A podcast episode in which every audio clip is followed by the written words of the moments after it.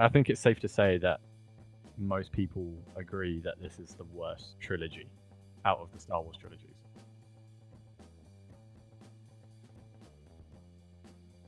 I mean, except for the fact that Obi-Wan's just like, Anakin, we've got to be careful, leaps out a window straight afterwards onto a drone. Yeah, I know, right? But Anakin's not like, no, I like the things I love. They make me happy. Yes, they bring me sadness occasionally and they bring me worry, but overall it's worth it. That's what's going on in his head.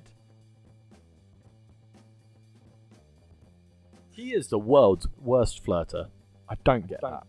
Get it. Yeah, it, it's, it's hard to watch. Uh, learned all my skills from him. So the first, heart, the first thing that any good guy says anything to Dooku is traitor. Yeah, and you're like, who the fuck is this guy? Like, I've got no context to this person. Yeah, like... Number three, apart from Anakin, is awesome. What do you mean apart it from is... Anakin? The whole story is focused on Anakin.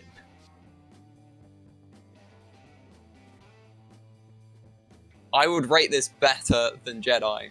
This is... This Whoa. is an... Yeah, I would... Like, Jedi sucks.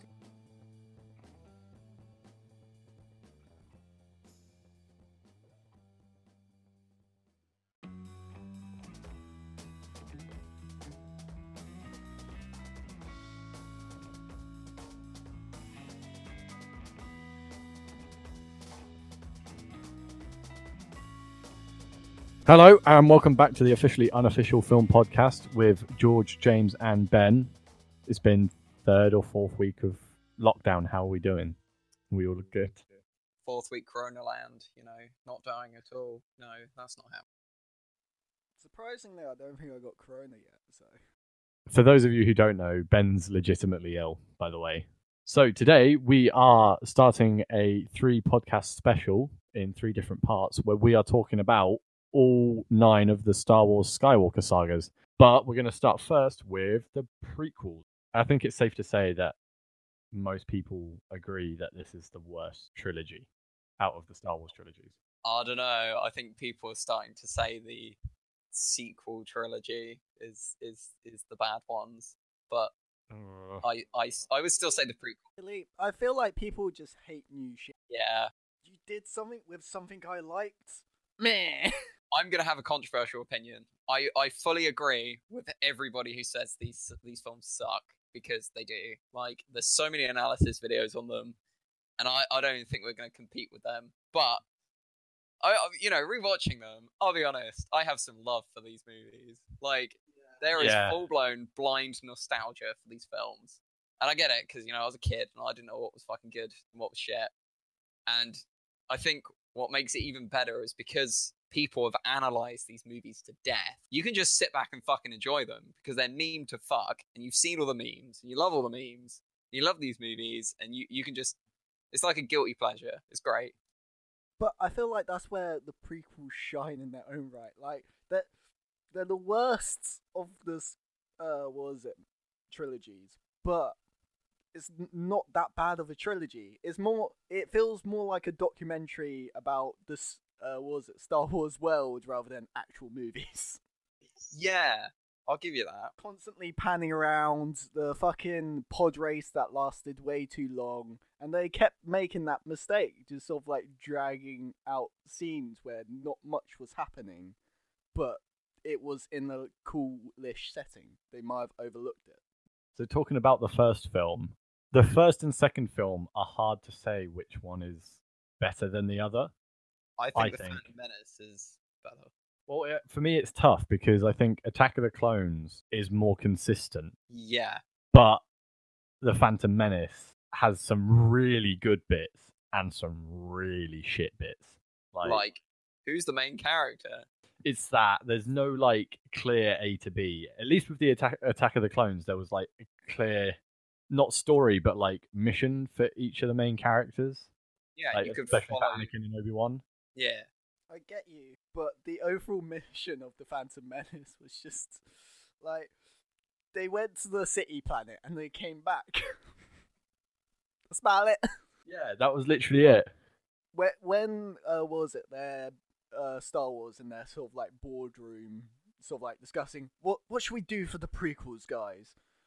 Imagine trying to start Star Wars. Like, that is a difficult task. So I'll I have to say I'll give the prequels the benefit of the doubt here, because it's just like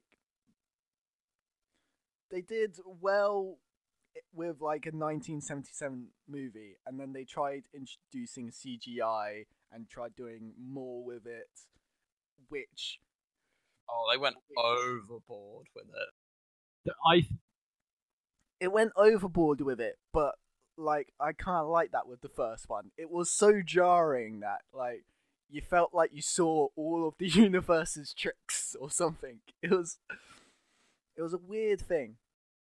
Can I just say, I actually like the opening scene from Phantom Menace. Yeah, me too. When they're on the trade ship. Yeah. It's actually really good. The problem is, the problem starts the moment you get off the trade ship. Well, except when they use, you know, Force Run, which they then never use ever again. Yeah, I know. That's the only time we've ever seen Force Run in a Star Wars movie. The The thing is, is that after they try to break in, though, is that you just see them hop down through an air vent, and then you never see how they get onto Naboo. Yeah, I mean, you're led to assume, but that's never good storytelling. No.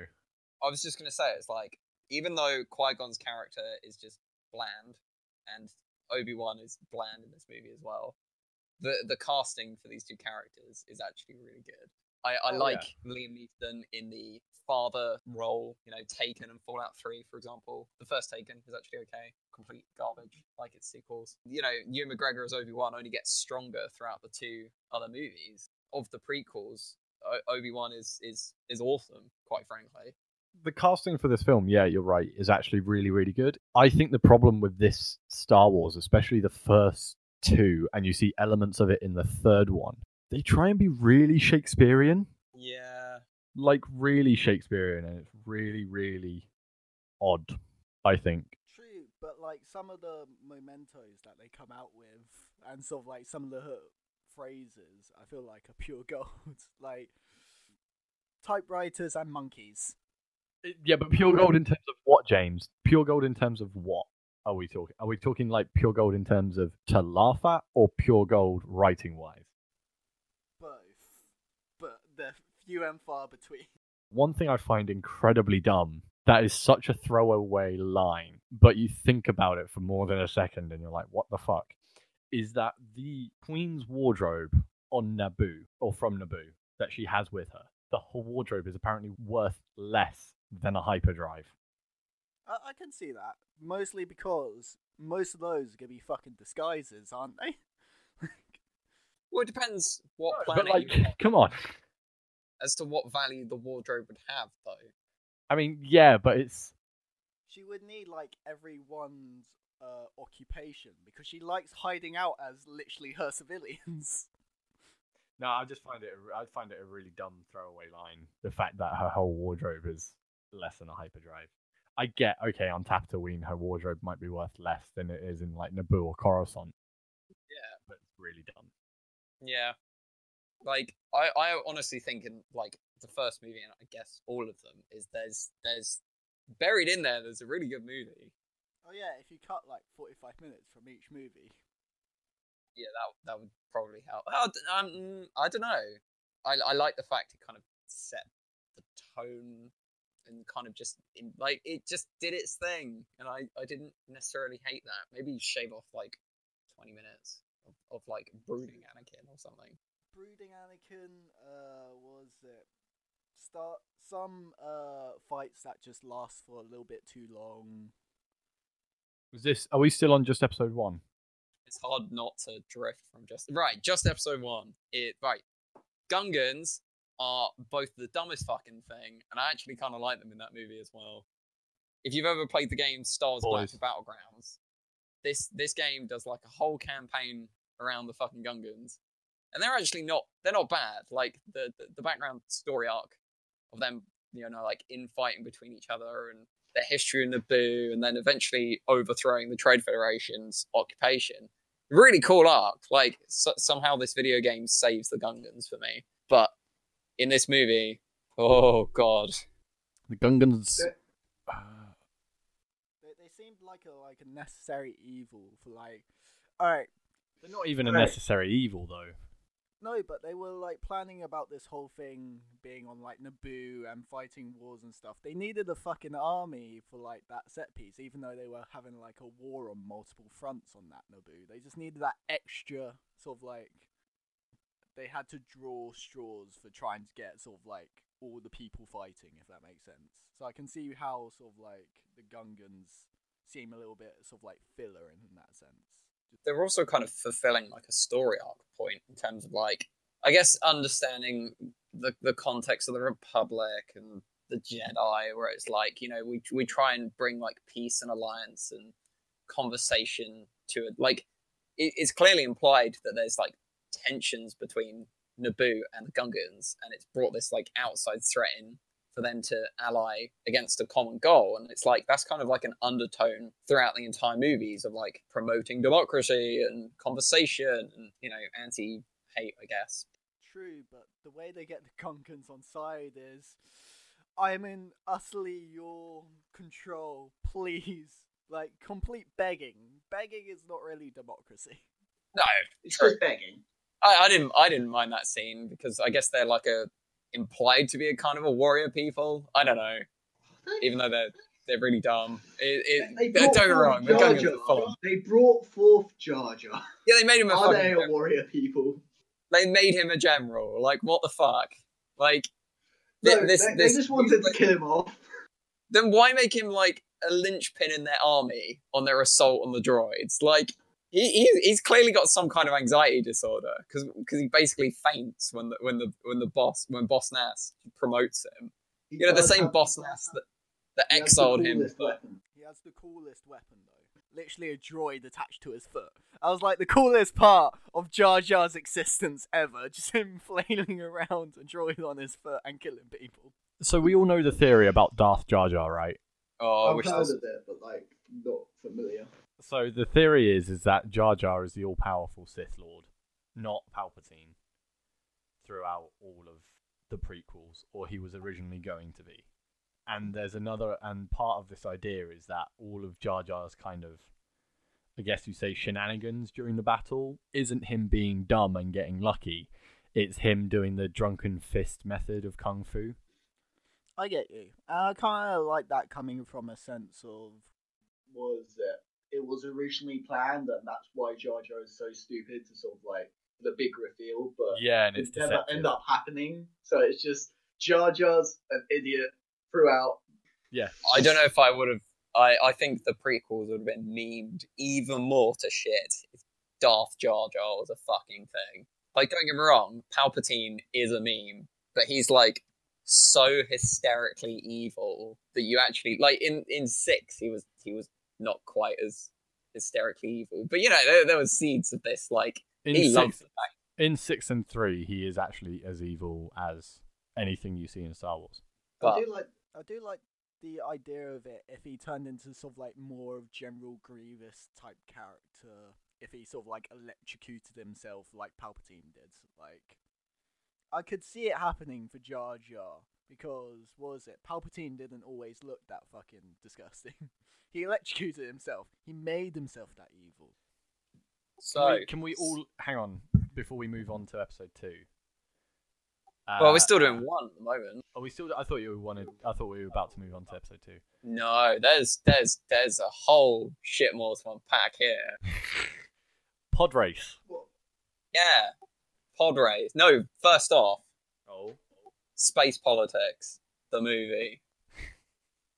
like, okay, like, okay, so I like the premise of this, but I don't like the execution.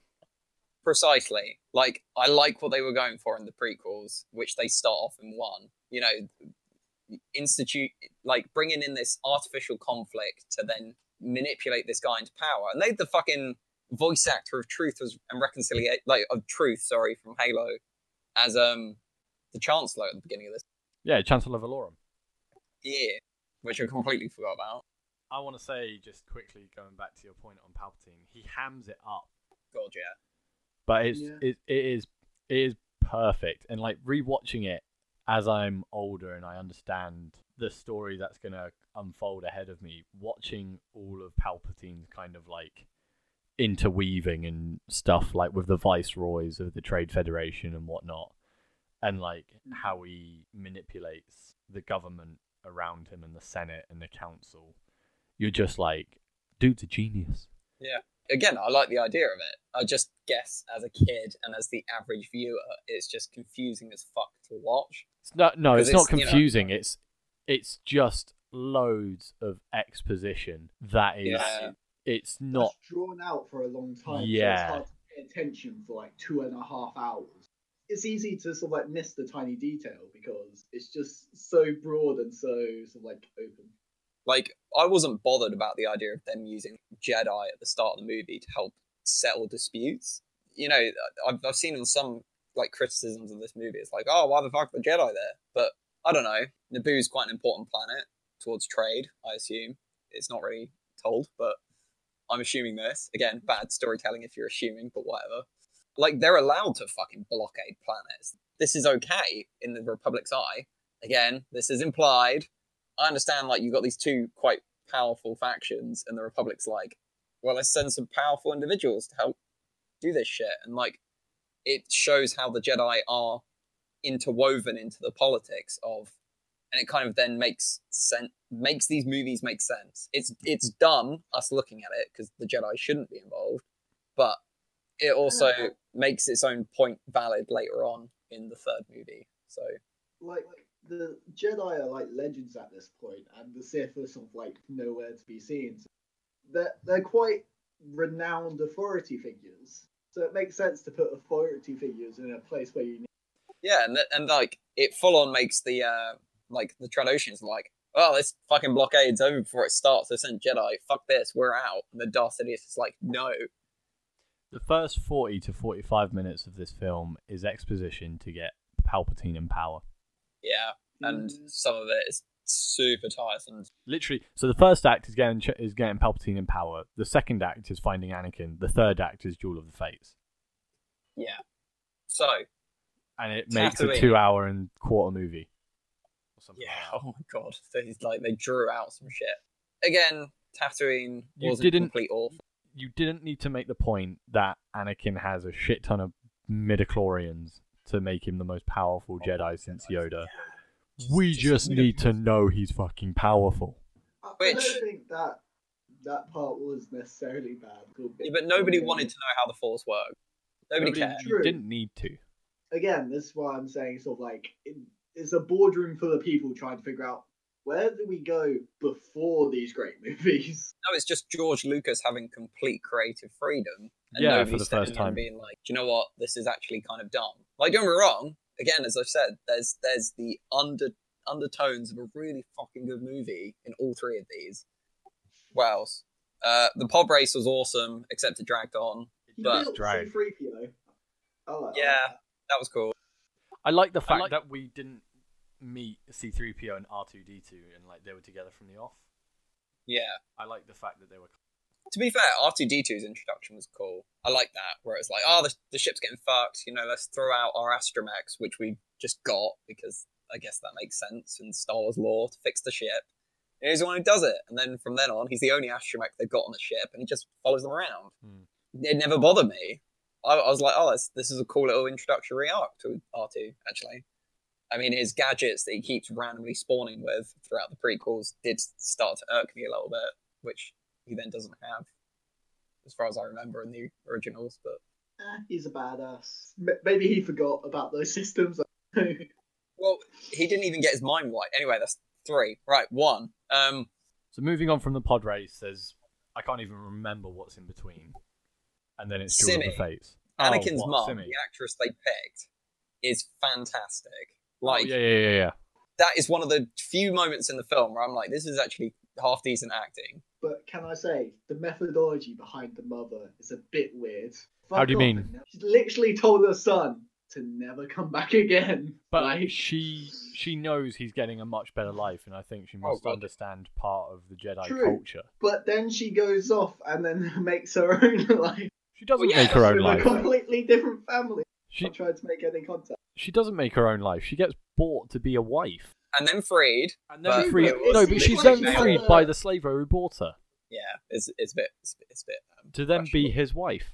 But it seemed like she was happy from that point. I just felt like she she told her son to never come back again, and then literally, even if it was forced, made a completely new life. Forced at first. She seemed to enjoy it at the end, and then like I get, I get why she said that. Contact him again. I get, like, I get why. She literally saw him go for the Jedi.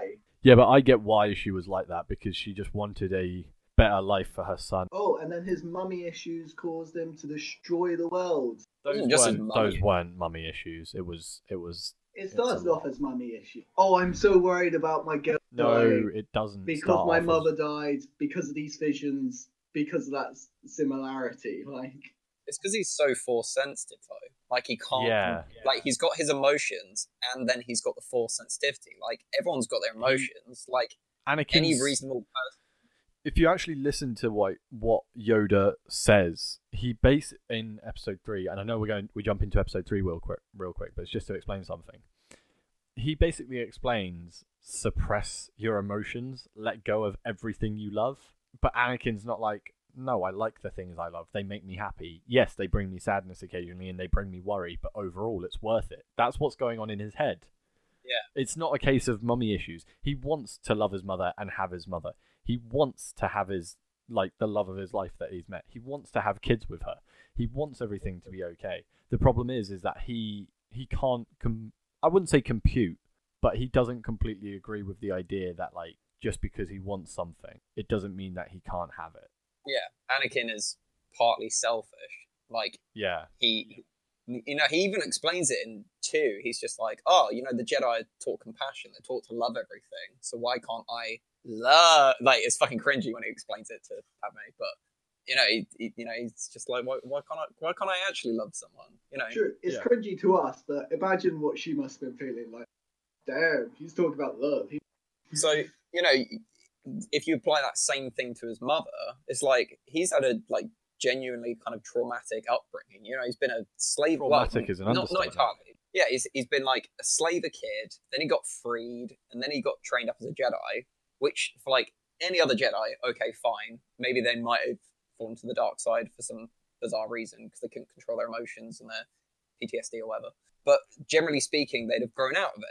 The, the difference with Anakin was he's just got so much fucking force energy going through him that even if he's taught all the good teachings of the Jedi, which he was, he still then just couldn't control that. So swinging back around to episode one. Oh, I, I really liked um, how you knew that Padmé was the body double. You know, she was actually the queen at this point. She spent her whole time being like, I've got to follow you around because I've been told by the Queen to do it. Yeah. And then she's like, her and Qui-Gon Jinn, where he's just like, we're going to do this. She's like, the Queen wouldn't fucking agree with this. so and Qui-Gon's like, the Queen doesn't have to know. And she's like, yeah. we have I don't approve one. Of this. And it's just like, well, alrighty then. Do you think Qui-Gon is just playing along and realizes that she's not the Queen? Sorry, she is the Queen. Do you think Qui-Gon is just being that, uh, not ignorant to the fact, but do you think Qui-Gon is not quite realising it? I guess he's just not bothered either way. Like, his yeah, job is yeah. to obviously keep her safe, and whether she's at his side or... Like, he would have fought to protect the handmaiden as if it was the Queen, I expect, because that's the Jedi way. And and to be to be fair, that's quite a, a Jedi thing to trick people and use subterfuge, and not, not in, like, an evil way to, like... blow up innocence and whatnot, but like to think outside the box, because the Jedi's power didn't necessarily come from their power, it came from them thinking about stuff. True, but not gonna lie, they're not mind control, but their mind influencing powers. Probably quite handy for not thinking about much, just go get me a drink. Matt pointed it out to me, but like, I guess we've got to acknowledge this, like, the racial fucking profiling in this movie is so questionable. How do you mean? We're gonna need some examples. Yeah. Um. Well, the the Tran- the Trandoshans have like an Asian accent the whole time. Greedo. Oh, you know, the, these Jedi mind tricks don't work on me, but money does. And, you mean Watto, like, not Greedo? Watto. That's it. True, like, but I, I like that part. It's sort of like. He's, he's not weak-minded. His drives are just pointed somewhere different. I no, like I was going concept. more towards, like, human racial stereotypes being inferred into alien races and how that's slightly questionable. I get what you mean. Yeah. But I, I'm not is saying it, is it, it terrible for it? Is it ra- no. Is it a racist movie inherently? No. But I think it needs to be acknowledged. It's so subtle that it's hard to sort of like spark debate about it, but that's sort of like the problem in it, essentially. Like, yeah, that's a whole discussion that we could get onto, but I don't particularly want to. No. Right, moving on. Third part of the movie. Duel of the Fates. Yeah, Naboo. I like. Okay, there was. This is where the movie was actually salvageable, apart from Anakin. Anakin in this part of the movie really fucked me off. Like, I get that he's your Jedi Padawan, but why would you bring him into this armed conflict? True. And then he was it got into a ship. He said, "Stay in the ship." So he flew up and helped. Yeah, oh. But there is a cool there is a cool caveat from this, I guess, is in one of the Clone Wars episodes where three of the clones basically repeat this um, to knock out a droid supply ship. They actually mention it. They actually make a joke out of it. They're like, "Did you know fucking Commander Skywalker did this when he was a kid?" One of the other clones is like, "No, that's no. You're like you're kind of pulling my leg type thing." And like, I'm glad they made a joke out of that in Clone Wars because cool. it is that's a joke, cool. but that scene was cool to make up for it. And like the rebels pushing on the palace was awesome. Like, you know, they roll up in a fucking tank, knock out the other tank. They're like fighting through the palace, mm. and Darth fucking Maul, and and like that actor, the way he comes out to like every convention as Darth Maul and is like hyping it up. He's still got the moves, like, still got the moves, man. Yeah, it's insane. Darth Maul's lightsaber fight is one of the best lightsaber fights of Star Wars. This film has some controversy among Star Wars fans when it comes to this lightsaber duel. Yeah, I can understand why, because like both oh, times where a Jedi is defeated is for cheap tricks. No, it's not that. Is it not? No, the controversy is people say it's too choreographed. I mean, I Which get I, there are... No, no, no, I genuinely think it's dumb. Because... Yeah. Because... Like... No, no, no, let me let me explain why. In A New Hope, you see Old Man Kenobi versus Machine Vader. They're not exactly going to be doing flips off a wall, right? In the second film, you see Vader toying with a, like, novice Luke. And then in the third one, you see a Jedi Knight Luke doing some cool flips and shit. But he's not exactly swordsman mastery level. Versus Vader, who's also thinking, I'm just going to toy with him and I don't have to do much because he's fucking Vader, right? When Duel of the Fates is on, we see three lightsaber and force users in their prime. According to, I think it's Yoda's Database, is the website or something like that. Obi-Wan Kenobi is a twenty-five-year-old Padawan. Qui-Gon Jinn is a Jedi Master who... originally was trained by Count Dooku, who before Count and Count Dooku was trained by Yoda, and then you've got Darth Maul, who's also twenty-two, and like naturally Maul's species, I can't remember what they're called, they are naturally very athletic yeah. species, right? You are if you've got three of those force users in your prime, because it's not just how good they are with a lightsaber, it's also the fact they are using their force to like see steps ahead of the opposition. Yeah. That's the whole idea in episode four when like Kenobi's using the training droid and the blinding pilot's helmet to make Luke feel the force and like judge where the like where the bolt's gonna hit him so he can deflect it and not yeah. watch it, because otherwise you're gonna be lagging behind by a good force user and lightsaber user in any yeah, Jedi or Sith. Like I that's the thing Anakin is that it's just amazing at already. Yeah. So when it comes to Darth Maul and Obi-Wan and Qui-Gon, I'm guessing Qui-Gon doesn't see the headbutt with the double handle ahead of him, but then when Maul gets not well turns out not killed but when Maul is defeated, at that point Maul is very overconfident because he's just thrown Obi-Wan off a ledge, he's got no lightsaber, Maul's dangling on is like stood on the edge while Obi-Wan's dangling, he's got his lightsaber, like the fuck are you gonna do? And Obi-Wan just hops up and slices him in half. Like, you're not going to predict that coming because Darth Maul is not thinking like that. Yeah, he's true, thinking arrogantly. But, uh, I feel like you just be trained to know that just out in the field still, so you should just be aware of them. Yeah, but there's certain things that you can't predict for, man. What, and also, like someone using the force and then killing you. No, but like mm. Maul is at that point probably very arrogant, because the two times that Maul has faced, first of all, Maul will know that Obi-Wan is a Padawan because of his hairstyling. That's a common theme yeah. that we see throughout both Phantom Menace and Attack of the Clone. And secondly, Maul has faced Obi-Wan twice. It's within the same battle, within the same duel, but the first time Darth Maul literally kicked Obi-Wan off the edge, and the second time he threw him off the edge. True. Like, but he's going to be yeah. like, what? Like, what are you going to do, man? Like, I'm literally, I'm how, clearly how better than you. How did he defeat a master then, considering he's apprentice?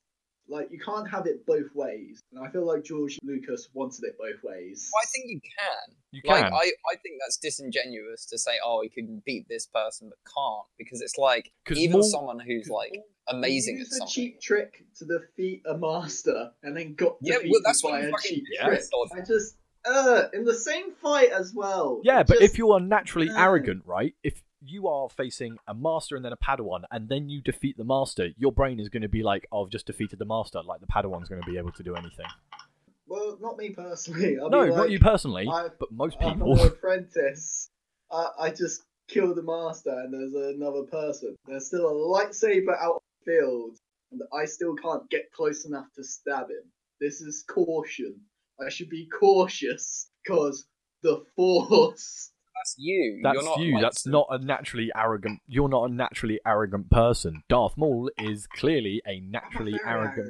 arrogant person. No, you're not. I mean, have you not seen me in our group chats? Nah, that's, that's not arrogant. That's not arrogance. But yeah, referring back to your point where you said originally, George, I completely agree with you. What I was going to bolt on to What was my though, original point? Where you said, like, oh, everyone freaked out over the sword fight, where it was this dance not, between experts. Yeah, like, I fully not, agree with there's that. Not, it's not everyone. There are a select few. But I think where their voice comes from is the fact that the only thing you've seen of, like, lightsaber fights up to this point in movies, anyway, that's all they've seen. And they're nostalgic for that. And then suddenly they see this, like, over-the-top dance, pretty much, which we all think's awesome and makes sense, but they're probably just like, the fuck, this is too over the top and ridiculous and kind of spoiled my Star Wars, which is a, is a fair enough point for me. It's not necessarily right, and I don't really agree with it, but I I think it's a valid point of view, like, depending on how, well, the prequels are shit compared to the originals, but, you know.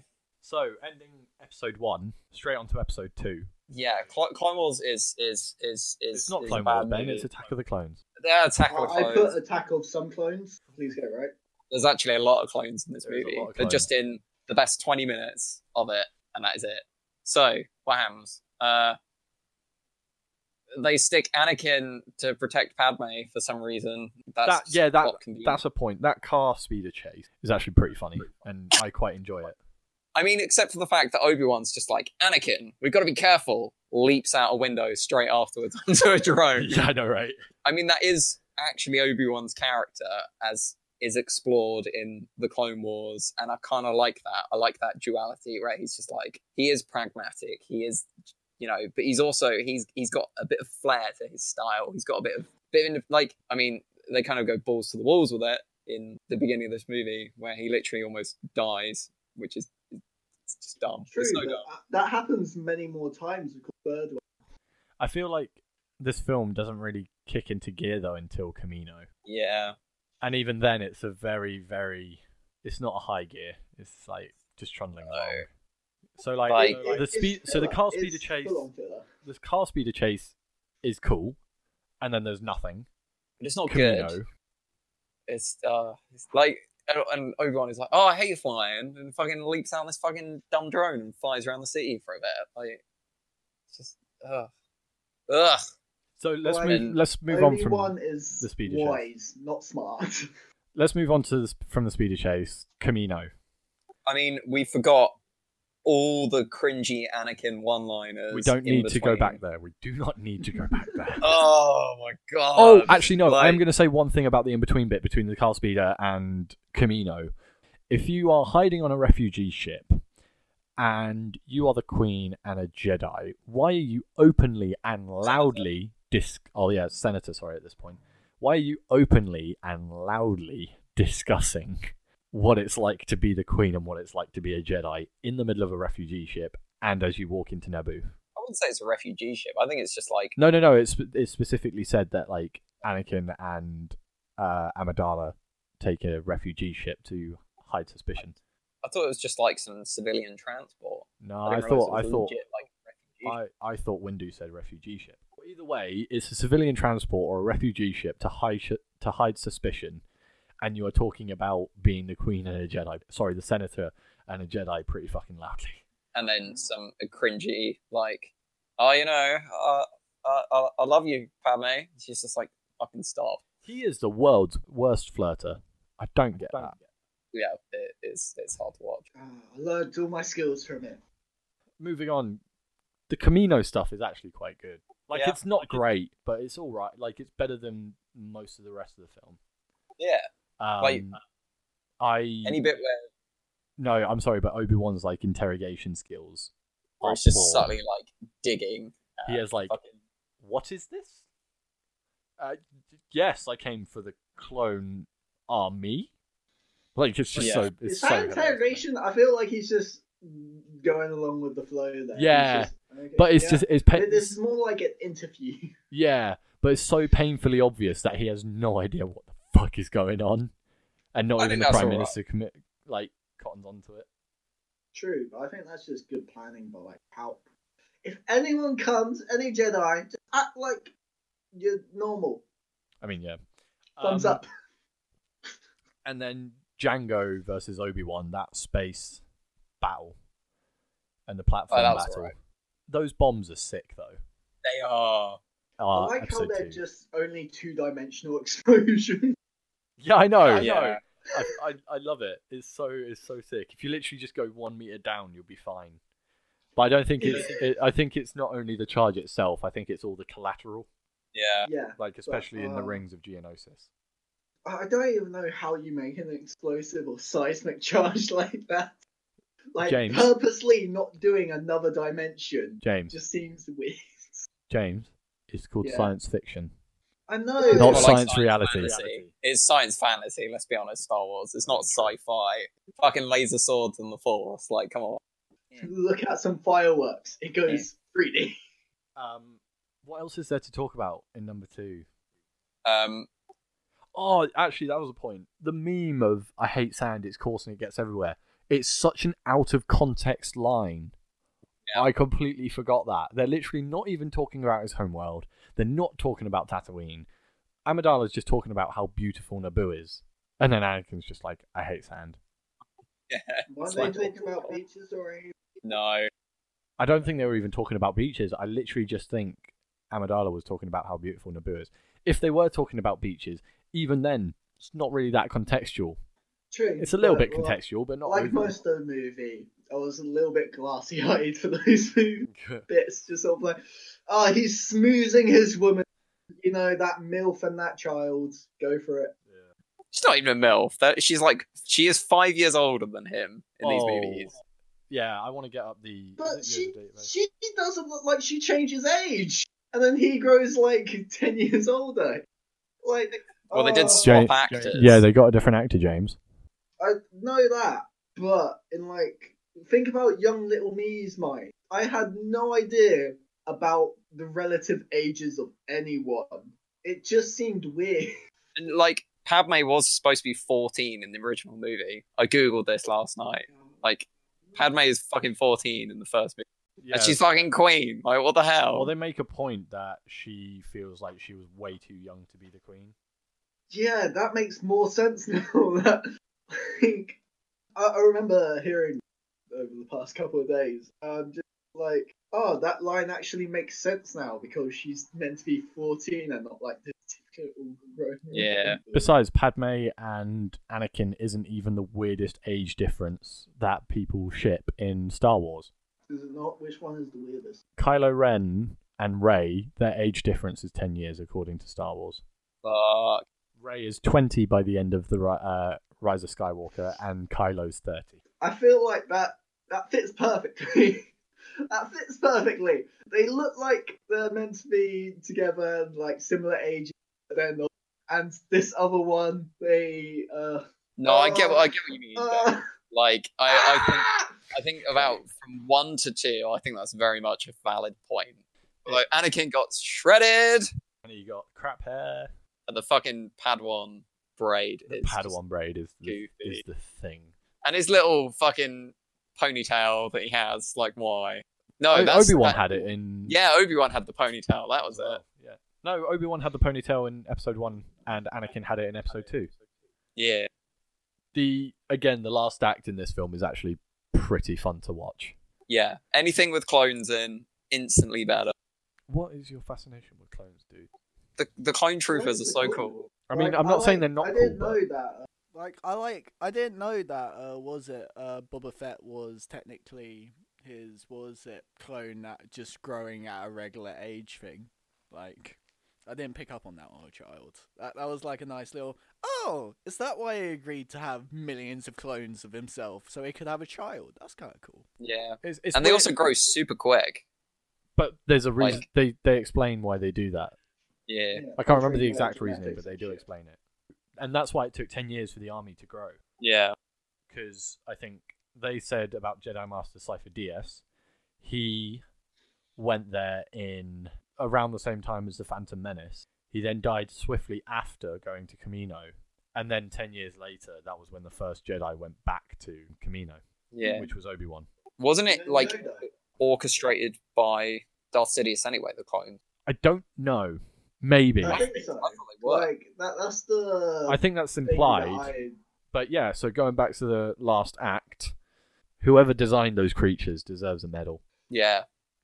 Like, uh, I do love the progression of C G I throughout the movies. Like, it gives me a whole... Considering that I'm... we did technologies, Benny, like, we have a whole new appreciation for how much effort each one of those movies must have taken to make. That, that's why I'm sort of like the janky look of the first one. I I have a new appreciation and liking for it because it's just like, ah, it must have taken them so much time and it just looks jank, so I could just take drugs and watch it in a whole new perspective. It's great. That's fair. So those creatures I mean, are... Like, I wish the prequels didn't rely so heavily on C G I. I get that it was yeah. at the time where C G I was the new big thing. But, like, where they've kind of embraced both in the newer Star Wars stuff, especially, like, The Mandalorian, like, Jesus Christ, that, that show is, like, a masterpiece in terms of, like, Star Wars-y feel. Yeah, the, the plot's a bit overrated, whatever, but in terms of the, capturing the feel of Star Wars, Mandalorian nails it, which, you know, the, the prequels do feel Star Wars-y, and I guess because we've all grown up with them, as you know, now, you know, they're fucking twenty years old, nearly. They are kind of established as Star Wars, but they're, they, they're, they're not quite, if that makes sense, because there's less of a reliance on the practical effects. I think they lose a bit of that Star Warsy feel. Yeah, I was saying to Chloe when I was watching it, I struggle with the first one in feeling like I'm in a Star Wars movie. But for some reason in episode two, I feel like I'm in a Star Wars movie straight away. Ah, interesting. I've got no idea why. I don't know what it is. To me, it just feels like in episode one, I'm a bit more removed, whereas in episode two, I feel like it is Star Wars straight from the off, and I don't um, know what maybe it is. Maybe it's like you just warming up, like maybe uh, since you were like prepared by the first one to get into more sort of Star Warsy mood. The second one, you just went more into it. Maybe George, I think as as we were saying earlier, like I do think the way in which the story is told in this film is better. But I still think yeah. it's a worse movie because it's fucking cringe. Like, oh, yeah. it's more established oh, yeah. who the characters are. It's more established what the stakes are. Yeah, you know, and it is almost like a goodies versus baddies movie. And it's like, you know, the the inquiry, I guess, of like finding out this mystery. Because the first film kind of had this, like the first ever Star Wars kind of had like, you know, you're, you're learning about the universe, but you're also finding out about the characters and them kind of mooching around doing shit. And I guess this film kind of feels like that. Whereas the first movie was like trade dispute and pod racing. To me, the first one just feels like the first. The first one half, feels like a necessary. Not only that, it feels like, especially the first, until we get into like the pod racing and shit. Um, it feels like it's like a drama movie with some action that's got a Star Wars lick of paint over it. Yeah. Whereas in the second one, I feel like it is Star Wars. Almost straight from the off, because I okay so the opening sequence of A New Hope And the very the very first like two minutes, I'm not talking like the first scene, I'm I'm talking the first two minutes after those credits, uh, or the prologue rolls through, right? Is you pan the camera down, there's two ships shooting each other, one gets boarded, guns going off, et cetera, right? In episode one, the beginning is them arriving on a trade ship talking about negotiations. And then they're like, holy shit, something happened, when like the ship blows up. That that is fair, but and then in episode two, hang on, hang on, hang on, James. Then in episode two, it's the ship flying in, and then without hesitation, it's all blown up.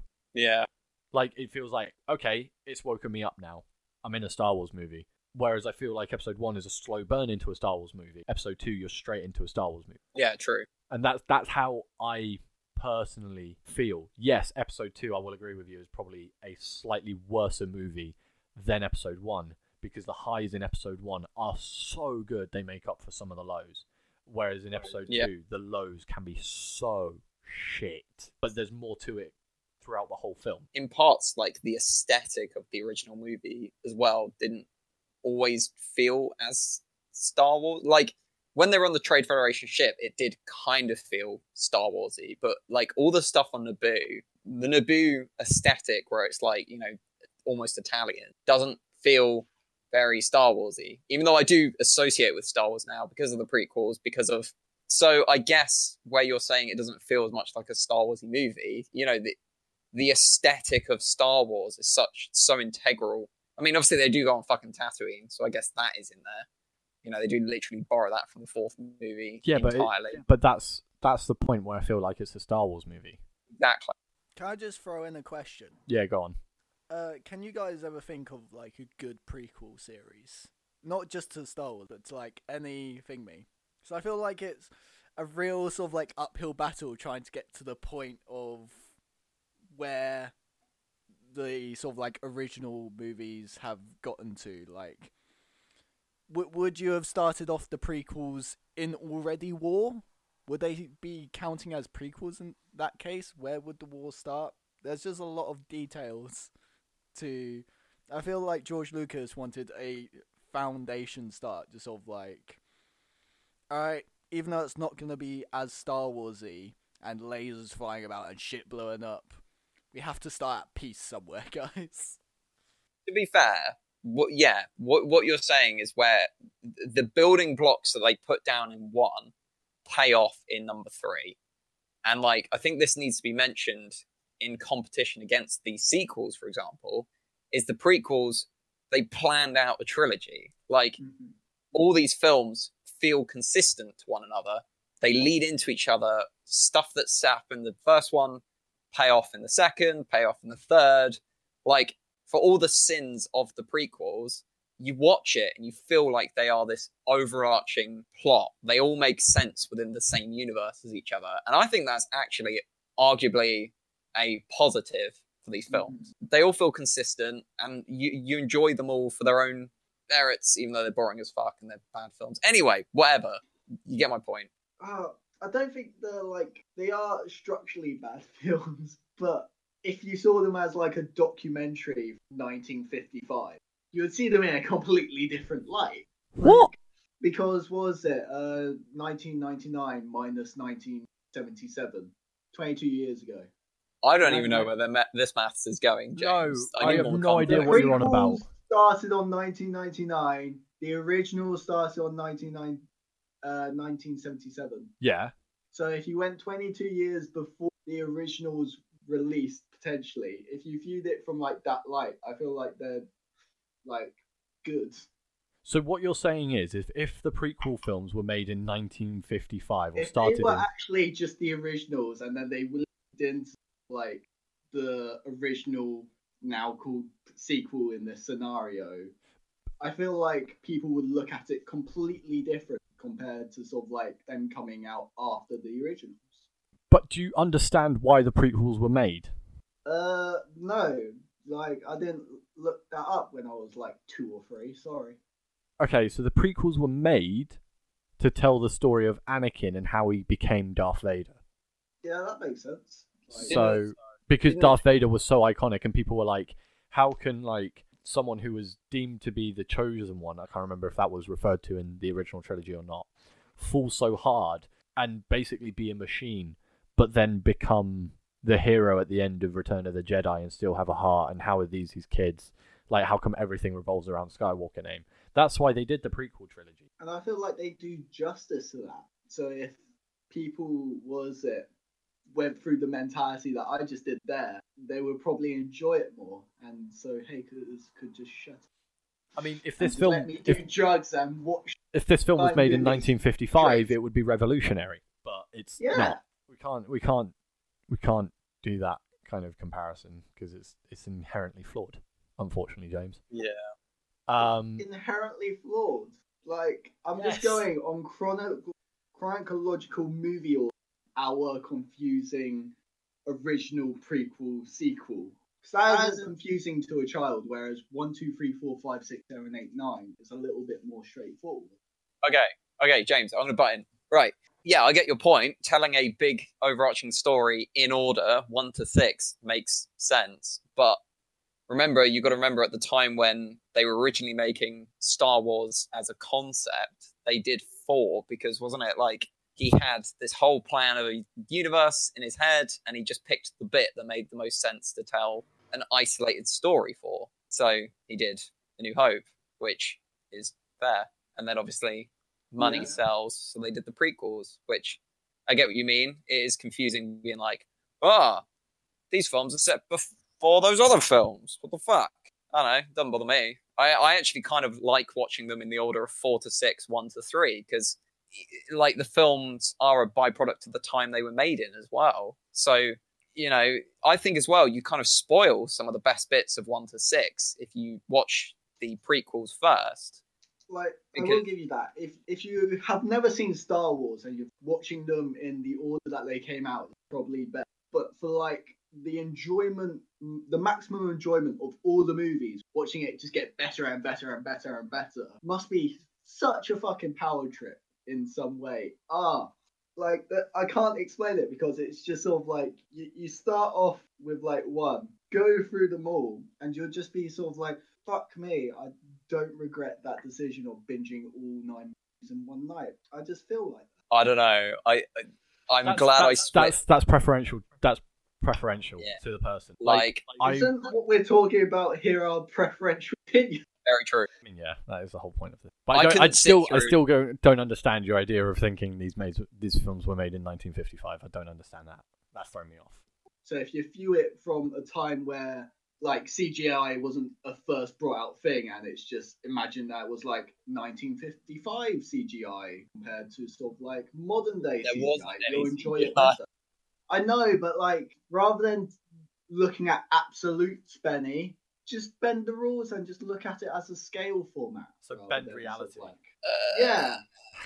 You know how the, what was it, fucking Jedis do shit, you know, bending reality. Anyway, Jedi fight at the end of the movie. It's dumb, but it's also awesome. Like, Count Dooku is awesome. Although, I feel like his character's confused between this movie and the Clone Wars. Because, like, in this movie... You you kind of empathize a bit with Count Dooku when he's just like, I see the threat to the fucking Republic's, you know, the shadow of this fucking Sith Lord or whatever creeping up. I'm being taught by him, but, you know, my he, he kind of implies that his super secret plan is to learn all the dark side shit from him so that he can do right by the end. I like that. Sort of like a cool arc, which... I, but but oh. in Clone Wars, Count Dooku's just outright evil. Like... Well, whose fault is that? True, but he could have just been lying in that instance. No, he is just fucking evil. I mean, yeah, he could have.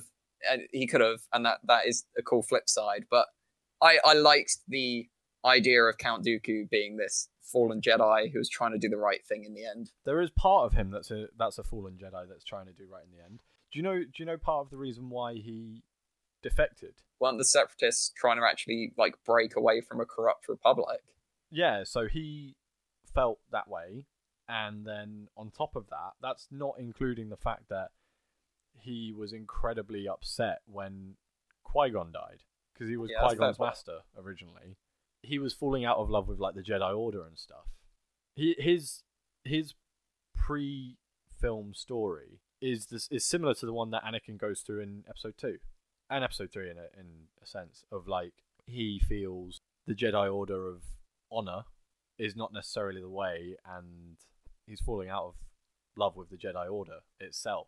That might be just Palpatine's recruitment sort of like style though. That also could be that, like, but I mean, I think him being like emotional about Qui-Gon dying as well from might not have helped yeah. him. In fact, probably didn't help him. Well, grief does make you do dumb things. Right. So. I think Dooku's a cool character though. An interesting character. Exclusively towards the films, we're not talking about the Clone Wars T V show. Yeah. It's a shame we didn't get to see more of him from Christopher Lee. Yeah. Like, it would have been... I would have liked if we had... Like, I'm not saying make the film shorter or longer. I'm saying replace the bullshit with the factory sequence. With, like, not necessarily a flashback from Dooku, but, like, something giving us context as to not necessarily why he left, but the context of him within the Jedi Order and how important he was. Yeah. Because the first of... thing I think Obi-Wan... The first thing Obi-Wan says to Dooku, so the first time, the first thing that any good guy says anything to Dooku is traitor. Yeah, and you're like, who the fuck is this guy? Like, I've got no context to this person. Yeah, like, if we had a little bit of a backstory, like, literally, if it was that monologue uh, or duologue between Obi-Wan and Dooku in that when Kenobi is captured, if we had context to it, or rather, rather not context, but if we had a bit of a backstory from Dooku explaining why he defected, that would have been better. And instead of the factory sequence, just take out the whole fucking factory sequence and just have Jango sneak yeah. up on Anakin and be like, and essentially shoot his lightsaber out of his hilt and break then it. Then you wouldn't get C three P O shouting die at the Jedi. Who gives a fuck? Which was so dumb. But, but what, also what would hilarious. You rather have? A cheap laugh or good story?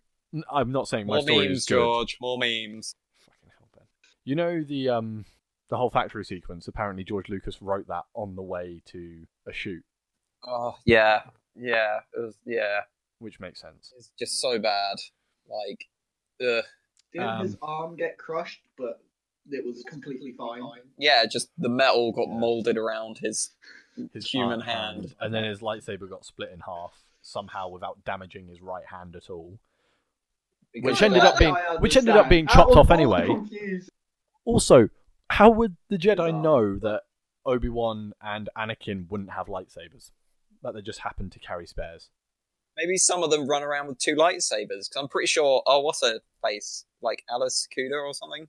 Yeah, but like... He if runs you... around with two lightsabers. Like... Yeah, but if you have two lightsabers, your entire fighting style is relied on two lightsabers. Having a different... Ten years of being with Obi-Wan, I feel like that might teach them to bring a couple pair of lightsabers. Maybe.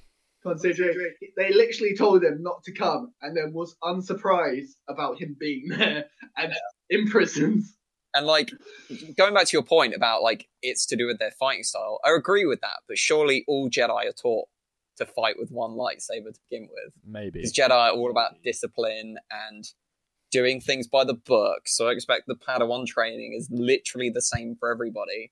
And then eventually when they grow into from knight to master, wh- when they develop their own fighting styles. Mm. And even then I expect like the twin lightsabers probably frowned upon because it's all about offense, which is not uh, very Jedi. Yes and no, but it, interestingly, the dual-ended lightsaber is not an offensive weapon. No, the dual-ended is um, a defensive. defensive, which is cool. But it, it's also weird that a Sith has... Is, but it was the cool fact. Character doesn't make Die. Yeah, the, the prequels are dumb. Yeah. We know this. Like, so, the last thing I want to say about the Geonosis battle before we go on to the Dooku clones. No, not the clones. Even though the clones are awesome, the clones come in, they they're badass, et cetera. But how Mace just dismantles Jango. Oh yeah. It simultaneously is like, wow, Mace is a badass, but also like a bit disappointing. Could say not the window out of him. Haha. God damn it, James. I've already made that joke. Yeah, you have on the group chat. chat. To um, be fair, I did that with another. Just also, really rub it in. Also, to quote Joe, the music of number two fucking slaps. The music like, of all three prequel slaps. Not, not, not as much one. Like, yo, Duel of the Fates. Just And yeah, the pod okay, race. okay. Eh, but two is just great. Two is good. It's not as iconic, I don't think, as one or three. Well, no, that one scene in one is where it is amazing, but I think the way they just use the soundtrack is better. Maybe. But three's soundtrack is actually phenomenal. Yeah, like yeah. Three I'm... is actually like three is actually an movie. okay movie. Right, let's hang on. Let's let's before we go into three, let's go back to two very quick. Just before the Yoda fight, um, Anakin and Dooku. Those yeah. facial shots. Yeah. What? When they're just like, oh, when Twirling they go down the like lightsaber. a dark corridor or something, and it's like flashing between the two of them. So Anakin, it's just... and, Anakin and Obi-Wan versus Dooku is probably the worst lightsaber fight of all time. Yeah. I'd say. Yoda Dooku is sick. It's also Bit dumb. Short, but it's sick. Yeah, I, it's I love the way Yoda just fucking flexes on Dooku. Flexes on everyone, man. Like, I love it. I love Yoda in the prequels. Yoda's he is, like, he is... like, I forgot that uh, Anakin kills kids in this. No, that's three. No, he kills kids. Oh, oh no, actually, yeah, yeah. Tusken Raiders. Kills... Like, I know they're Tuskens, but they're still killed children. Yeah. I also don't completely understand how, on the very last scene, surely in the span of not that long, we go from I love you to they're married. Yeah, but that was probably some implied time frame. I, I personally think they sh- we shouldn't have seen the scene of them. Well, I don't really care about like them being she, married. I like it. She still marries him after killing kids, and then is surprised when he, he kills, kills more, more kids. kids. That's yeah, the Tusken Raider. His evil eyes, though. His evil eyes come after he kills the kids. Yeah, I don't understand that. Like, right, kills two batches of kids. I'm still on the good side. I think that is the smoothest transition possible from episode two to episode three. Uh, I guess. Episode three has the best opening out of the three prequels. Yeah. The third one is just the best out of the prequels. I mean, yeah, it is. Full stop. I'm, do you know what? Number three, apart from Anakin, is awesome. What do you mean apart it from is... Anakin? The whole story is focused on Anakin. I, I know, which Benny. is the reason why it, the reason why it's not that good. Like, don't get me wrong, okay, I actually think this actor's great, and I think he would have been better at his role. I just think he was given bad directions. Because, yeah, like, he legitimately sells quite a emotionally troubled Anakin. It's just mm. a whiny, brooding, really shit version of it. But, anyway, what I was originally going to say was, this is actually... I would rate this better than Jedi. This is this Whoa. is an yeah. I would like Jedi sucks compared to this movie. Oh, I don't know about that, man. I haven't watched it recently enough to make that opinion. No, I can make that opinion quite happily. Like, don't get me wrong. There's bits in Jedi that are awesome, like the space battle fight and the lightsaber fight in, you know, the which Knight. They emulate quite a lot in this movie, which is really cool. Um, yeah. Well, yeah, considering when they walk into um, Palpatine being captured. He sat on like this throne, oh, and then you've got like yeah, yeah, yeah. the roof rafters, and it's I was like thinking the Mustafar ones, man. No, oh. not like yeah, like the the first.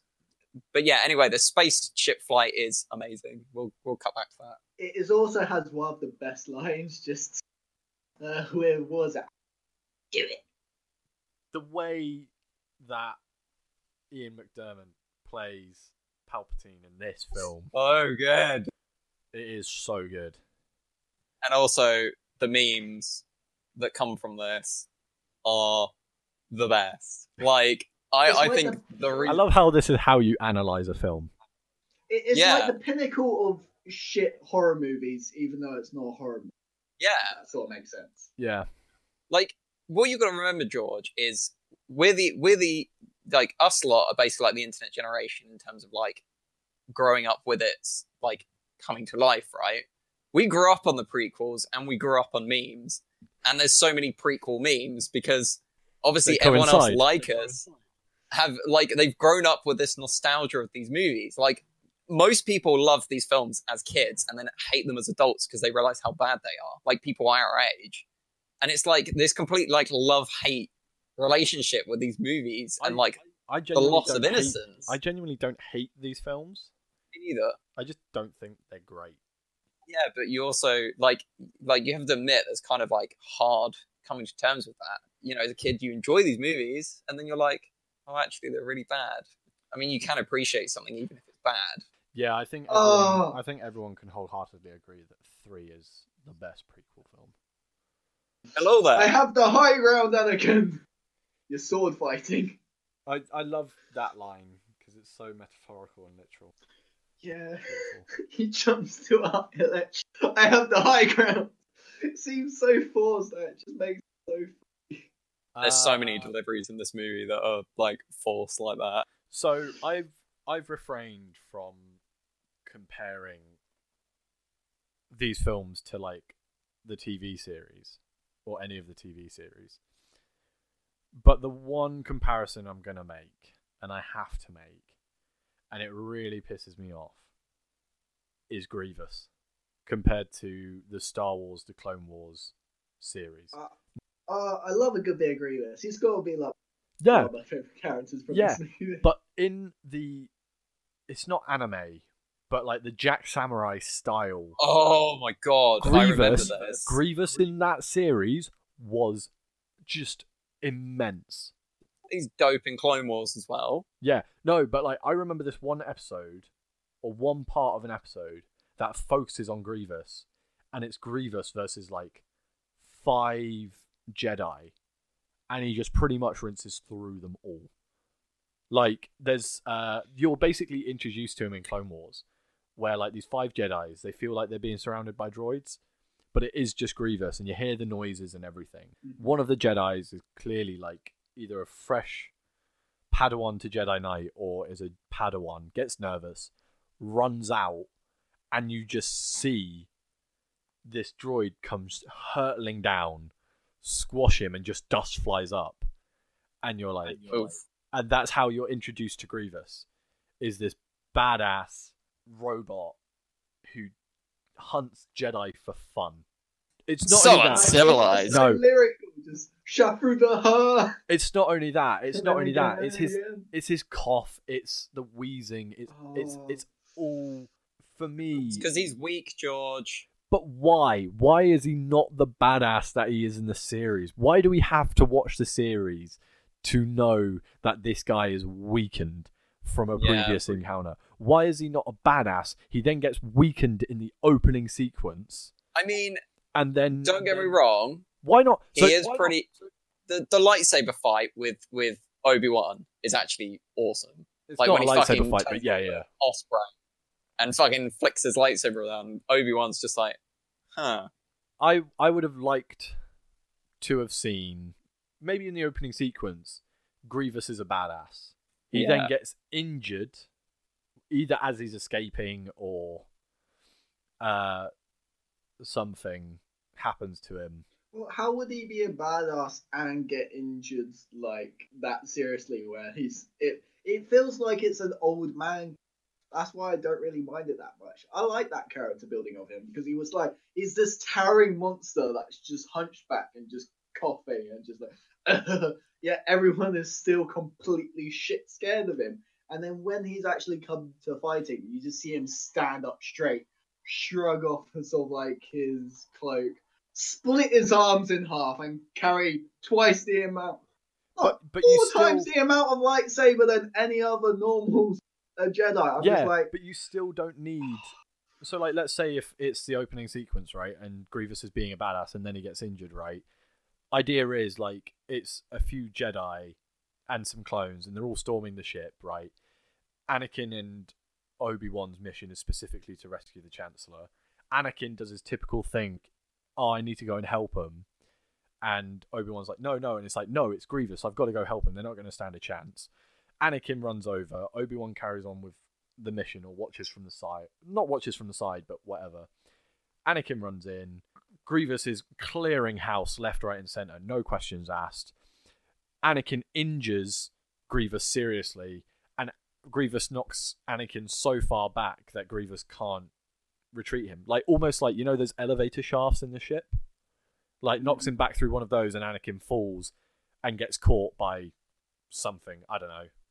I'm not... Cre- this is me thinking off the top of my head. This is not no, me coming up with right. anything, or me in- no, inherently no, no. thinking about it. But why not something more like that? I get it's cool him being like, having the four arms, et cetera. You don't even need to have the four arms in the opening sequence if you have it like that. But to me, as a viewer, why is everyone scared of him? Because of just the minor shit that he does. It, I just get the essence that he's a badass and he doesn't give a shit. Like the time that he lit- breaks the window. Oh, there's yeah, that was great. That, yeah, that, that was like, that a great. We can stay. I know a way that I can set the field in my advantage. Douche broke. Oh, I'll just walk up the side of this ship. In space. Like, no matter what he does, he just does it like a badass. Yeah, and he yeah. just dies like a badass. Like, I don't know. I just find though... it. I just find it really weird that we have. Like, Star Wars has always been originally a film sequel, uh, film series. I know we've got Clone Wars and Rebels and everything else, like, recently, and we've had previous series before. But I don't see why, in order to get the full story of Grievous, I need to watch a different show. Yeah, he does come out of, like, nowhere as well. Yeah. And I think this this is the point, this is another point. It's like, there's so much shit going on in the prequels that you need all this outside stuff to contextualize it. And don't be wrong. Now that it is contextualized, I really enjoy the prequel films. But for someone who's not versed in Star Wars, like how many, how many, what is the percentage of people that are going to be as who are going to watch all the series, who are going to be as in context as everyone else? I think it's going to be like ninety yeah. percent of people are not going to watch it all. Yeah, like I'm a massive Star Wars fan. I've not even watched Rebels once, and I've never, and I haven't watched Clone Wars since I don't know the third series when it originally came out. And that was yeah, like a decade yeah, ago. But the same reason for why you might watch the prequel, I feel like they might have just done the same thing with Grievous. Just sort of like, he is a badass. People might want to know more. Yeah, Check but out it's... smaller stuff where we can do it more justice. Yeah, but also on the flip side of that is that the Clone Wars is not a specific story focused on Grievous, whereas the prequels specifically were made to focus on Darth Vader and Anakin Skywalker. Yeah. True. But uh, they might have been just trying to pull in so many characters. Like, they were going to have that problem with the majority of the characters. I, I think they needed to I fill still... a hole, to be honest yeah. with you. Like, he was, think... the, he was the antagonist of this movie where they killed off Count Dooku at the start, and they were like, we need something for the, the Jedi to be fighting against for the first half. Yeah, because otherwise the droid army are just going to be done after the first sequence. Which, to be fair, I think it helps, even though... You do sit there being confused as to who the fuck this Grievous is for a little bit if you're new to the film, and I think that's the reason why I hated Grievous at the start, was it's just shoehorned in. Like, it does help kind of sell the point that the droid army's on its last legs, almost. Yeah. It's kind of like, yes, it gets context later on, but there's no context. There's nothing like backing like, it up, do you know? I, I feel just... like that's just a problem with just the plot rather than sort of like how portrayed, even though that is what the plot is. I think it's kind of a fifty-fifty. I think you could model it. You could do it way better. Way. I don't yeah. disagree with that, but with how Grievous portrayed at the moment, I'm still quite happy. Like, I'm not, of... I'm not unhappy. It's just I feel like it could have been done better, and it's almost wasted. True, but at that point, the whole movie could probably have been done better. This is also true. I um, think with three, like the first movie. third to half of this movie, it kind of bumbles around, falling into the same sort of pitfalls as the yeah, original it two. It's oh, it's stronger. It feels stronger because I guess it's the third in the franchise. Like, you know, as we said, the space battle at the beginning is great. Um, it bumbles bit, along, and then when Palpatine, you might be just more tolerant of it by this point. Just sort of like you're more. I don't, I don't think it's that. I don't think it's that because even when I was younger, I enjoyed. Revenge of, I can I know I enjoyed Revenge of the Sith more than the others, and even though I was a young kid then, it's still it's still held true. Like there are there'll be more times where I go out of my way to watch three than one and two, and I'll just sit and watch the whole film. Yeah, and I think the reason why that is is like just before Order sixty-six kicks in, where you know I wouldn't say Palpatine Order sixty-six. Is, I would say just before. I think then. It's just before. Like when pa- when that... it's Palpatine versus those four Jedi. From no, I say it's in... before that. It's it's it's when Pad when yeah when when the four Jedi fight him and Anakin and Padme are like looking across each other, and you've yeah. got that really slow, eerie music that they use so good in Star Wars Battlefront two. Like that song is iconic, not just because of this scene, but like for me because of that game and the way it uses it. That's where the tone of the movie suddenly flips, and this movie gets good. Like. I mean, it's still, it's still, you know, meme-y trash Star Wars, but like it's suddenly half decent, good meme trash Star Wars, and you know, I, I was actually enjoying it. Like I was, I sat through the, the first two, like yeah, whatever, trash prequel movies. I love them because of nostalgia, but like this also one was another good line. I am the Senate. Yes, it's the I am the Senate, and then it just kicks. Oh, what was it? It's like, oh, it's treason then, and he fucking just flies into the four Jedi, and they're just like, what the? You love it. I've got to show you guys something after this, but it's perfect time to bring it up. Have you ever seen the text to speech, like meme video of this scene? No. It, I, I will show it to you afterwards, but it is golden, and I highly recommend anybody search this because it's just swoosh. It's oh, it, yeah, it is the best. That swoosh just reminds me. Swoosh. Swoosh. I love seeing all the different clone fights. You know, you you'd um Obi-Wan and Luke now, the clones. Well, no, it's just before that. The, the clone fights were really cool, like Kashyyyk kicking off, and oh yeah, the Wookiees are fighting with the clone troopers, and you can really you know, get the feel of it's like it's the final part of the war. Yeah, it's like the Clone Wars. There's a giant fucking war going on, and then they just have this like scene after scene with the most like depressing music, with Anakin murdering children and... left, right, and center again. It's brutal. Like yeah. me as a kid, this sucked. He falls so far from grace. I, I actually yeah, I in actually like five minutes. Rewatching that's this kind film, of a bit. Uh, this morning, I actually feel so bad for Anakin. Yeah. Considering we were talking about how unsympathetic Joker becomes, I still have nothing but sympathy for Anakin's character by the end of this movie. Because everything he did, or everything he tried to do, was selfless. But it was selfish as well. Yeah. He was trying to protect what he loved, and everything previous that he had ever loved, he had always lost. So the one time where he was told he could save it, he couldn't. Yeah. And he would do anything in his power. If I found out that if I went against everything I...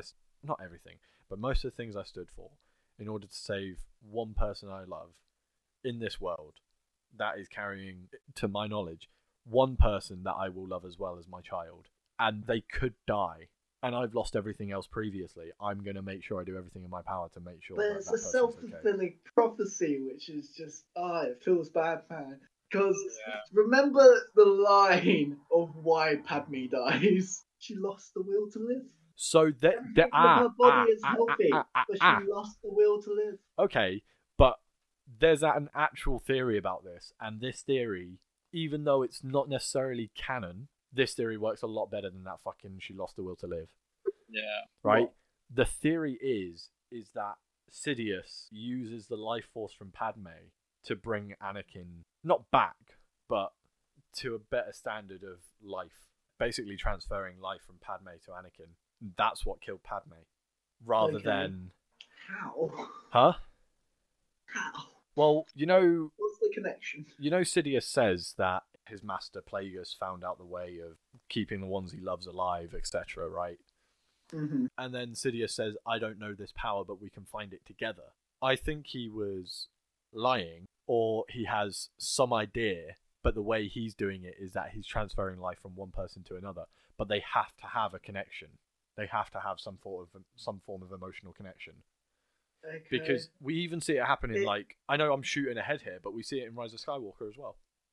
And I personally think it, think that because it works, it works well also in the sense that once, like, how does Palpatine know that Padme is dead when she's? Well, Naboo has a big fuck off funeral because she's the senator of Naboo. But it happens simultaneously. Yeah, uh, that like, point, like no, but there's, there has.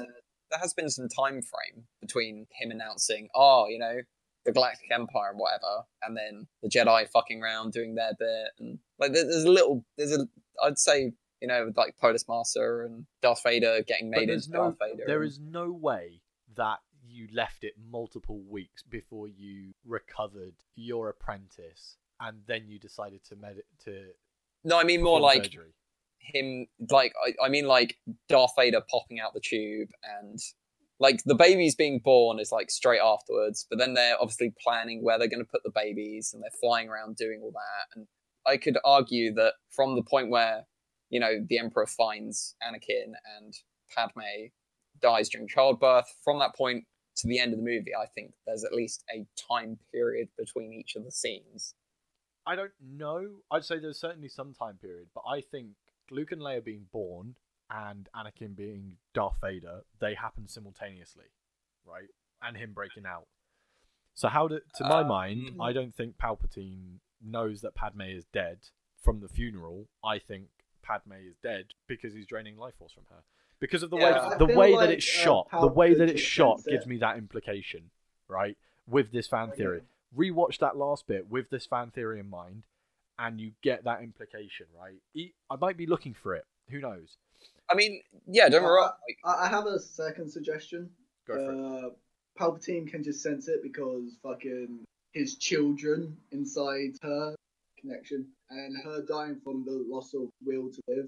She's got two nah. babies with the highest midichlorian count or whatever the fuck you want to call it.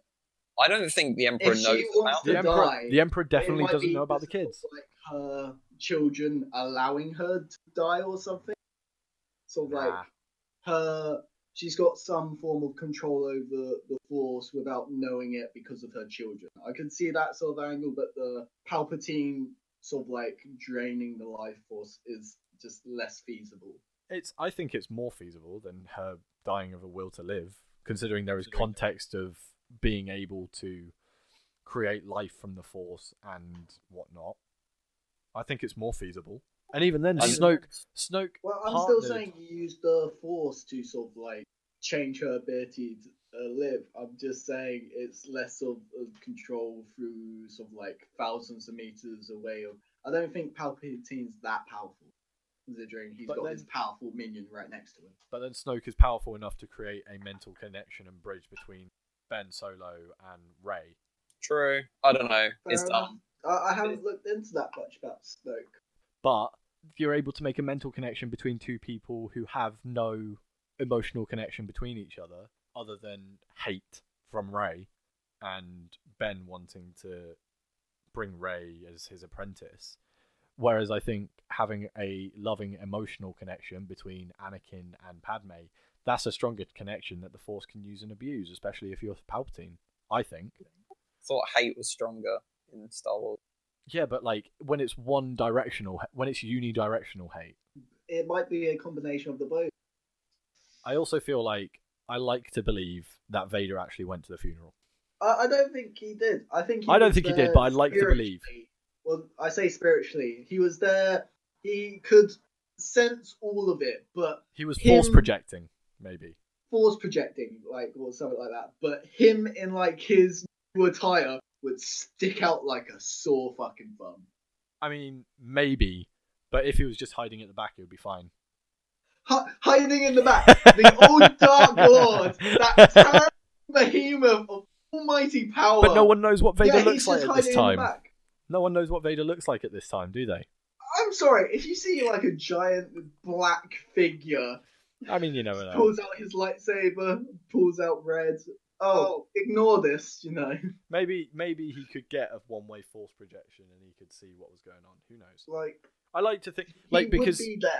Yeah, because he, he can't did... can't physically. No, because he did every... like, the whole point of Revenge of the Sith is that he does everything he can in his power for himself and Padme. Like, That's, the only reason he joins Palpatine in the first place is to save Padme. I also think that Palpatine put those premonitions in um, Anakin's head. Really stokes them yeah. in both cases, yeah. yeah. Like, would you be surprised? And well, you're considering... surprised at that, sort of like, he's influencing even though Cause he I also... don't believe he's just outright overriding someone's life to save his buddies. Maybe, because the other thing as well is that Palpatine, like, we know Palpatine knows that Anakin had had nightmares about his mother when she was dying, right? Yeah, but Anakin never had a vision into the future of a loved one of his dying. He had a vision while someone was dying. So there's a possibility that Palpatine put that projection in his head. Because the other thing as well is that we never see... like, Padme is wearing something different in his visions and when she's on the... Uh, uh, when she's giving birth. She's wearing a different outfit, which is a minor detail, but in something like Star Wars, I don't think would go unnoticed. And then also it's like Obi-Wan go... like... standing over her being like, it's all going to be okay. And it's like, Obi-Wan's like stood on the outside watching the medical droids happen. Like, he's not getting yeah. in there. Like, it's Palpatine making plans. Yeah. Palpy plans. Um, it's almost palpable. Uh, this, I, I kind of think this film is less of a downfall of Anakin and more of a rise of Palpatine as well. I think it's kind of half and half. Yeah, I get you from that point. Like, we all know that Palpatine is Darth Sidious. Yeah. He's still right. sort of brung power to the Force, by the way. He just brought a fuck to the dark side back into it and sort of like went past the balance, and then it's constantly changing throughout. Oh. Throughout all of Star Wars, there is no balance. That's the thing. Yeah. Um. Like that's that's one theory as to why Anakin was born, is because like Anakin was the kind of clear bit in between where like he Anakin was... is Jesus. I what is it? He's like, Jesus, uh, yeah. My, like, yeah. He Ugh. doesn't know where his uh what is it father influence came from. Her mum just said, "Oh, like I just got pregnant or something, or I got knocked up by a spirit," or it was something along those lines. And my mind instantly went to, he's just Star Wars Jesus, isn't he? There is there, there is, is yeah. the theory that Palpatine, he goes bad. There's two there's three theories about how who Anakin's dad is, which is one, it's just the Force. Uh, two, Which I fucking hope it's not, because that is so stupid. Two is Darth Plagueis, and three is Darth Sidious. I like Darth Plagueis more. So yeah, just, I uh... think out of the three, it's Sidious. I would go for, what was it, Plagueis? To be honest. But Plagueis is half, I want to say Mun. So, like, but the idea is, is that basically they created... Maybe Child of Plagueis? I don't know. Maybe. But, like, the idea was... I feel like the lineage of just that story, or that sort of, like, the dark side bringing people life down the fall through his lineage. I like the idea of that concept. Just Well, yeah, like, that was that's the idea behind it. Like, we know that Plagueis could manipulate the Force to create and recover life. Was it, it possible that Palpatine so fucking midichlorian as yeah, well? Like, whereas Palp, like, he doesn't really have that power. That's why he likes him we as don't, a student so much. We don't necessarily know that he doesn't have that power. Palpatine is clearly one of the strongest people with the Force. He went toe to toe with fucking Yoda. True. And he's one I'm of the not few... saying he's not fucking mighty powerful. I'm saying, uh, was it Skywalker powerful? But, like, would it change a midichlorian count? Like, let's say if you're all powerful with the Force, and essentially as a as a as a child you are half human, half midichlorian, essentially, right? Would your midichlorian mm-hmm. count not be higher?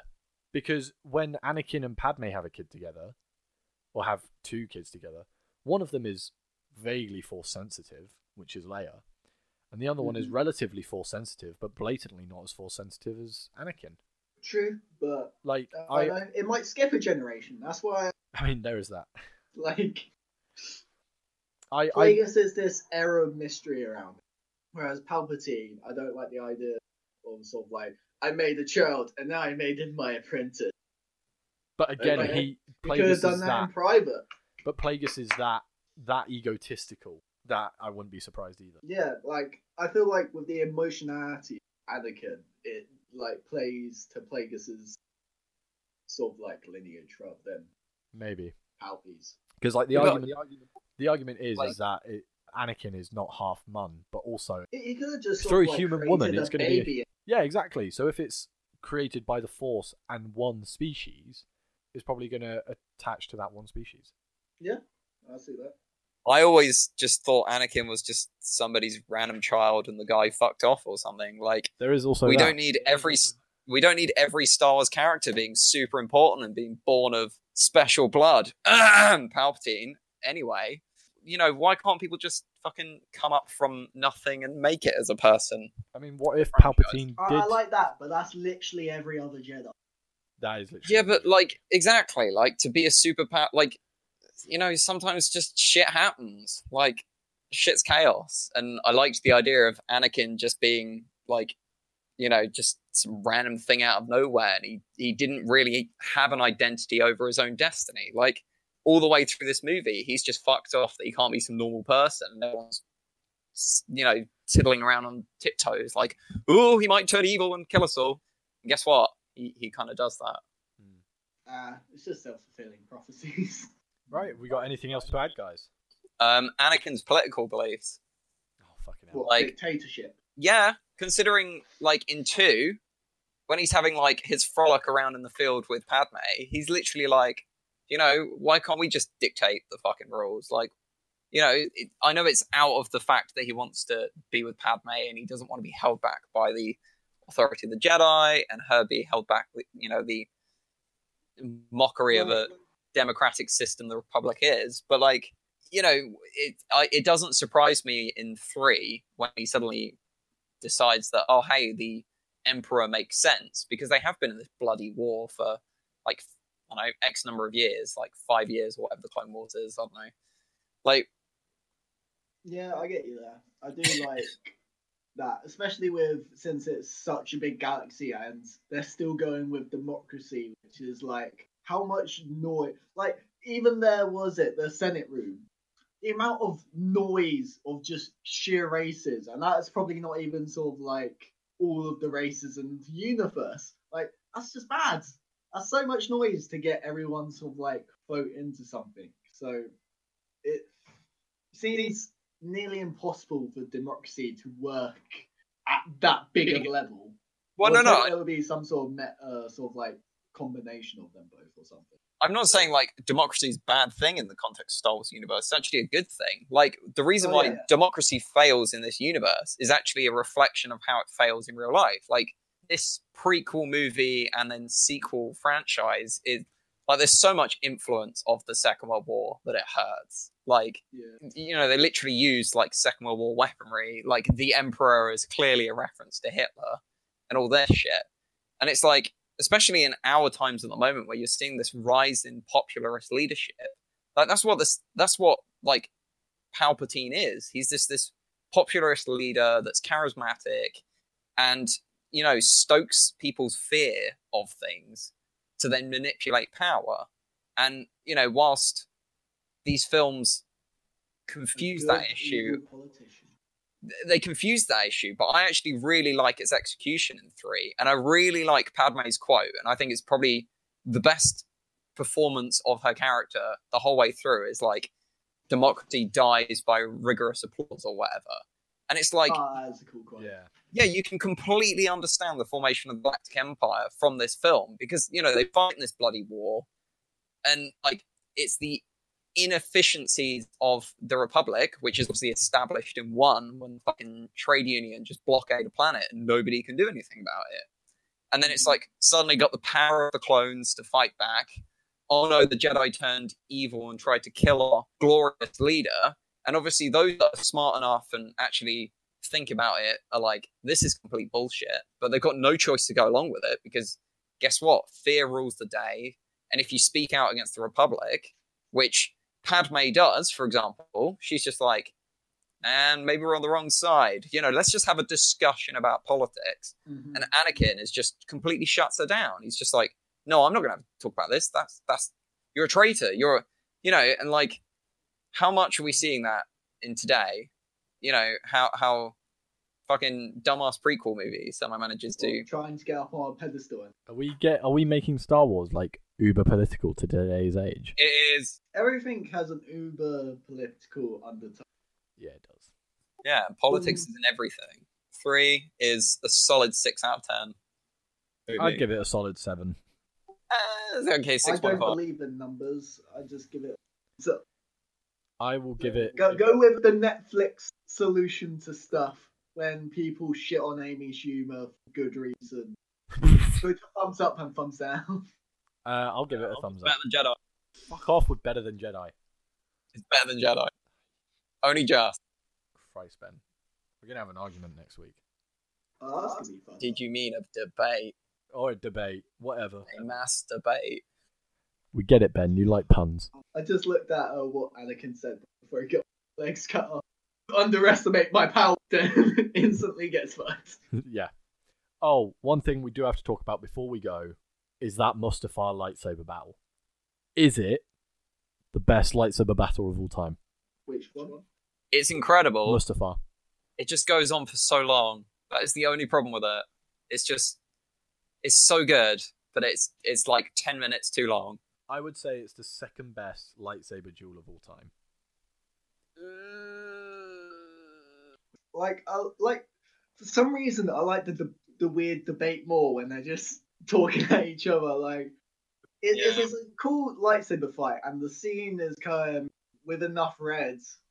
Like, you you know, I like my pretty things and pretty coloured stuff. It was just a whole lot of reds with them swinging their blue lightsabers at each other. I was like, even though it is quite a good fight, everything else about that fight is just uninteresting. And then it gets to the what was it debate part where they just say the most weirdly monotone stuff with like such weird conviction. It just ah. Oh, it feels like that fight is a build-up to that dialogue of a joke. And it works. And Obi-Wan's such a dick, just leaving Anakin there, burning alive. Like, I know! Geez, so like... He is broken-hearted, so mm. I kind of get that he's acting irrationally. Like, True. Don't let... If you ever walk away from me literally being set on fire and burning... I will stab you first, James. Thank you! I appreciate that, man. I really do, because that really sounds horrible. I don't wish that on my worst enemies, just like being set alive, being on fire, and just still being alive after that. It's probably why in sort of like, uh, what was it, uh, Originals, where he just puts down his lightsaber and gets clonked one. He's sort of like, I was a dick to you, just kill me. Thank you very much, guys, for listening to the Officially Unofficial Film Podcast. This is probably the longest episode we've done so far, and I feel like it's only going to get longer with the well, next two. Well, with good reason. With very good reason. Um, so we'll see you next week. Stay safe. James, what do you want to sign off with this week? No! Do it!